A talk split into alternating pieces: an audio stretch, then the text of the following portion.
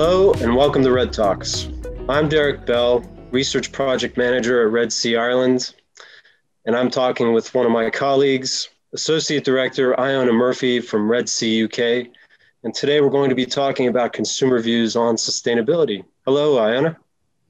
Hi, Derek. Good morning. How are you doing? Very good. Yeah, not too bad. Um, I know for our listeners, that's all of you listening right now, RED C has been running a semi annual consumer sustainability monitor in the Republic of Ireland since July 2019 and in the UK since March 2020. It's run amongst a representative sample of adults. And in case you haven't seen it, our latest research was run this past March and is on the RED C website in case you want to check it out. So Iona, it's it's a very interesting time uh, to be a market researcher at the moment, as I'm sure you'll agree, uh, when it comes to uh, sustainability, and just bearing in mind the impact of COVID-19 and and how that's affected consumers and their views on sustainability. Um, like in Ireland, for example, we see this we see this uh, slow and steady decline uh, over the last year in people who think that the environmental problems have a direct effect on their life. And uh, while at the same time, we're seeing this like this slow rise in people who do say that they want to live more sustainably, but at the same time, they're saying that they're not willing to change their lifestyles in order to do that. So I'm just wondering, like, from your point of view in the UK, like, what, what are your thoughts on that? And are you seeing things similar to that in the UK? Yeah, so that's really interesting. I think there's a kind of a few things that we're seeing in the UK, and some of that does mirror what you're seeing in Ireland as well. Um, I guess the one difference is that we are seeing a growing sense of urgency actually about taking action on climate change. So, um, up from kind of March uh, 2020, so just before lockdown, um, we're saying that fewer people um, say that they don't believe global warming is real compared to last year, and um, actually a decline in the amount of people who say that global warming is overhyped by the media. So there's kind of a strength of resolve about the um, importance of climate change and a slight increase in people who say we need to take action now. So it seems like it's very much still at the forefront of people's minds, um, even through COVID. And, you know, some other research shows that actually a third of Brits are more concerned about the impact of climate change than COVID 19 at the moment.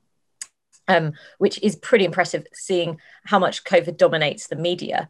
Um, but I think, yeah, COVID undeniably will have impacted um, how people are thinking about um, climate change and COVID uh, because it depends on how your circumstances have changed. So, you know, if you're somebody who's now, um, you know, struggling to pay your bills because of situations related to COVID, then climate change is not going to be your number one priority. But if you're somebody who's lucky enough to have kept your job, um, then you probably have read a lot in the news about you know the interconnectedness of supply chains and potentially the links between um, climate change deforestation and covid. So that might have actually raised the visibility of issues around global warming. Um, but the interesting thing that we are seeing as well, and similar to yourselves, is around um, the amount of people in the youngest generation, so the 18 to 24s, who say that they're not willing to make changes um, to their current lifestyle um, but they would like to live more sustainably. Um, so, yeah, I think there could be a few things happening there. Um, one of them could be this sense of being, you know, completely fed up. You know, they've had a terrible year, university isn't going well, thinking like, you know, how much change more realistically can I make in my life? Or the other theory could be that this youngest generation is more of this kind of system change mindset, and they're looking out at the world going, you know, something has to change, but it's not my lifestyle, it's business, it's government. Yeah, like what you what you're saying there about the younger the younger age groups is uh, really interesting. I think um, we, we do like we are seeing that that in our own research in, in Ireland, you know, where you have this this pro environmental sentiment running particularly higher amongst that, that those younger age groups. Um, but then, and even though that that group isn't a isn't the most at risk from dying from COVID, um, they they have been, like you mentioned, they're uh, disproportionately affected by the pandemic. Um, with economic aspect and uh, losing more likely to have lost their jobs as a result of the, the lockdowns. So, like on the one hand, they're more likely to believe more likely to believe that environmental problems have a direct effect on their life today, but then on the other hand, they're just being tested in, in all these ways. Um, and, and, then, like on top of that, we're now hearing reports that the carbon emissions are, are not nearly as low as what energy experts had been expecting. So, um, like you're saying there, younger people are, are surely like thinking, hold on, like what more do we have to do at the moment? And that that's probably the, the view to a certain extent amongst the, the wider population. So um, people are stressed. They're stressed by COVID, and they're just kind of pushing ahead, not making these huge changes to their lifestyle with regards to sustainability. And do you think that there could? I guess my question to you is: Do you think that there could be an, an element of just information overload and, and confusion going on amongst consumers? And do you think do you think that could be could that be causing consumers to essentially throw in the towel in, in some ways? Yeah, I mean, sustainability is a very um, confusing field. Um, and there's a lot of contradictory information out there. And, um, you know, many studies have shown that people don't really understand what actions are the most impactful when it comes to living sustainably. Um, so you've got things that are actually quite simple to understand, like fly less, eat less meat, switch to renewable energy supplier. People don't really have such a great comprehension of those as the key actions that you need to take, and, and there's much more focused on pack- packaging, plastic packaging, on waste and recycling, and those kinds of things. And that's just got that bigger visibility really at the moment. Um, so really it's no surprise i know it's the case in ireland um, as well but in the uk we've seen really quite steady amount of people who say that they you know will ever get on a plane and take a flight or who will ever eat meat. Um, and actually relatively similar um, amounts of people using um, a kind of fossil fueled energy supply so that's quite constant. Um, but you know when we start to think about things on a you know a product level you know how which one is the most sustainable type of packaging or what's more sustainable between uh, cotton or a polyester shirt and electronics? That's when it starts to get so confusing for consumers trying to really work that out. Because um, investigating the sustainable option which i've tried to do for many categories myself it can be very time confusing and it can be a bit demoralizing um, and we actually see that 40% of people um, in the UK say that they specifically seek out products that are sustainably sourced or produced. So those people might actually be having quite um, a, a, bad and a, a kind of off putting, demoralizing experience when it comes to trying to do the right thing um, when it comes to sustainability. And, you know, it, it can be overwhelming. Sometimes I actually just send my husband to do the supermarket shopping because I will sit there going between this brand and this brand. Um, and it's just really difficult for people to know what to do, especially if the answer is just do less.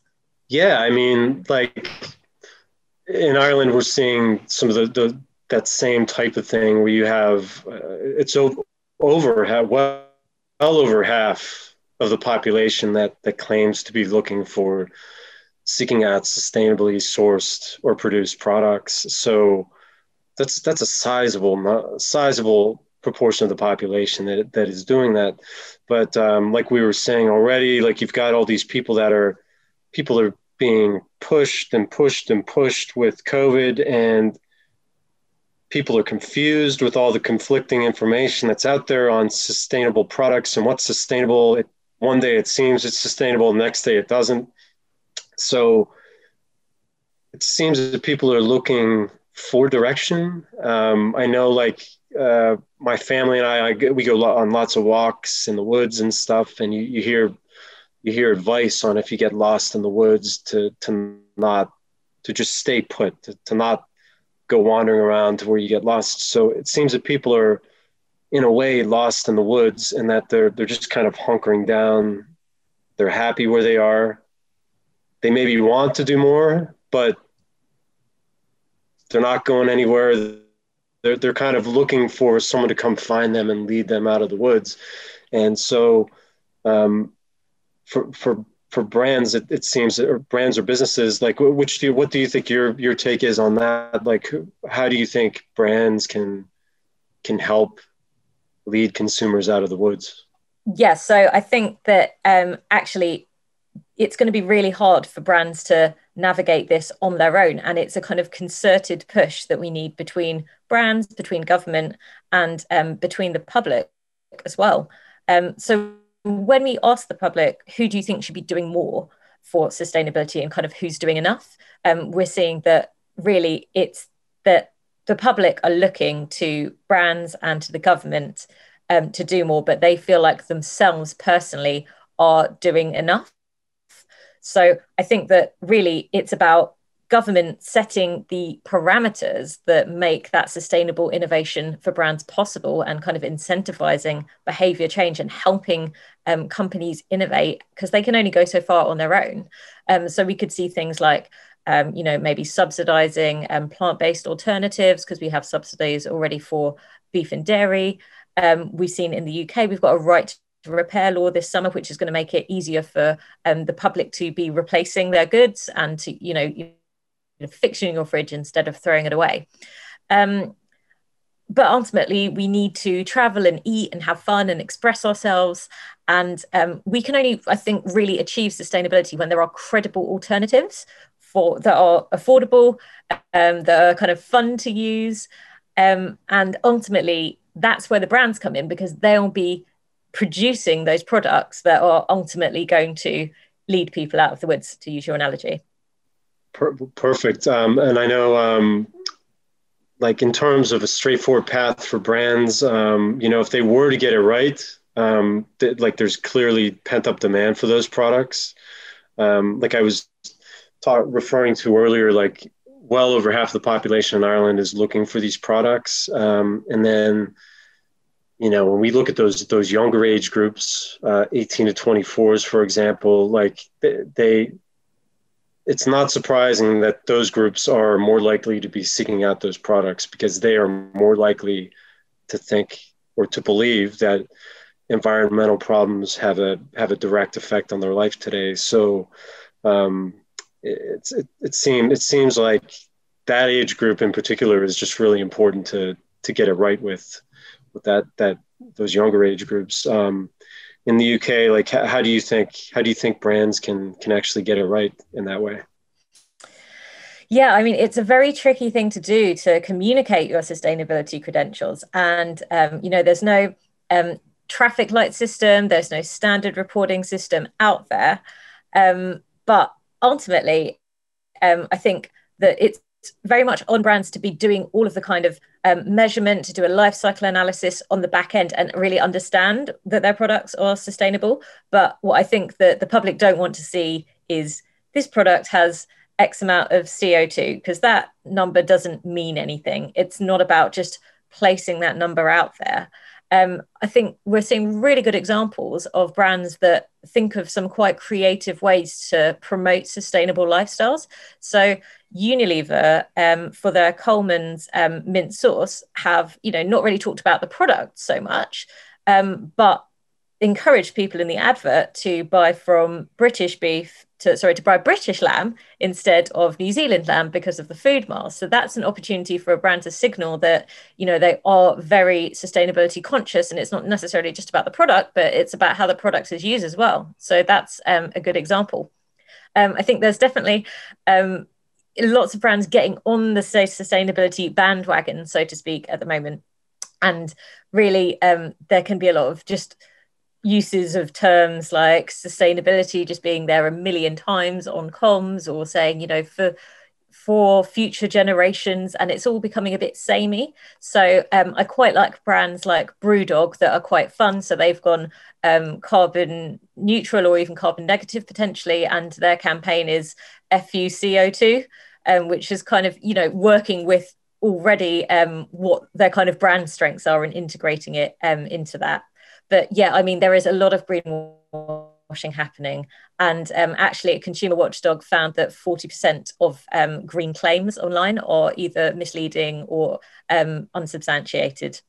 So I think what we have seen in our research is that while it's very difficult for people to kind of root out these claims, um, if you are discovered to have a sustainability issue or an ethical issue, then actually that can be a cause for boycotting your brand. So one in four adults say that they've boycotted a brand on on um, ethical or sustainability grounds, and um, that's almost half in that 18 to 24 age group. So um, sustainability is increasingly becoming, I think, a hygiene factor in purchase, and brands need to work to make sure that they are keeping up um, with the norm in terms of what the standard is for sustainability reporting. Yeah, so I think I think what you said there is really interesting, just because it is tough for brands to to get that right. You know, you have you have that that brand that maybe wants to do more for sustainability, and they're trying to to be leaders in in setting the tone and the messaging and leading people in the right direction, taking them out of the woods but it's walking that fine line of being authentic and possibly coming off as a bit fake and consumers are can sniff that out very easily it seems. So um, yeah i think i think that's really good food for thought for brands iona um, in the year ahead. And um, just uh, we really thank you for taking the time to to listen to us today. This is our latest episode of red talks. Again i'm derek bell with RED C. And this is Iona Murphy. And thanks very much.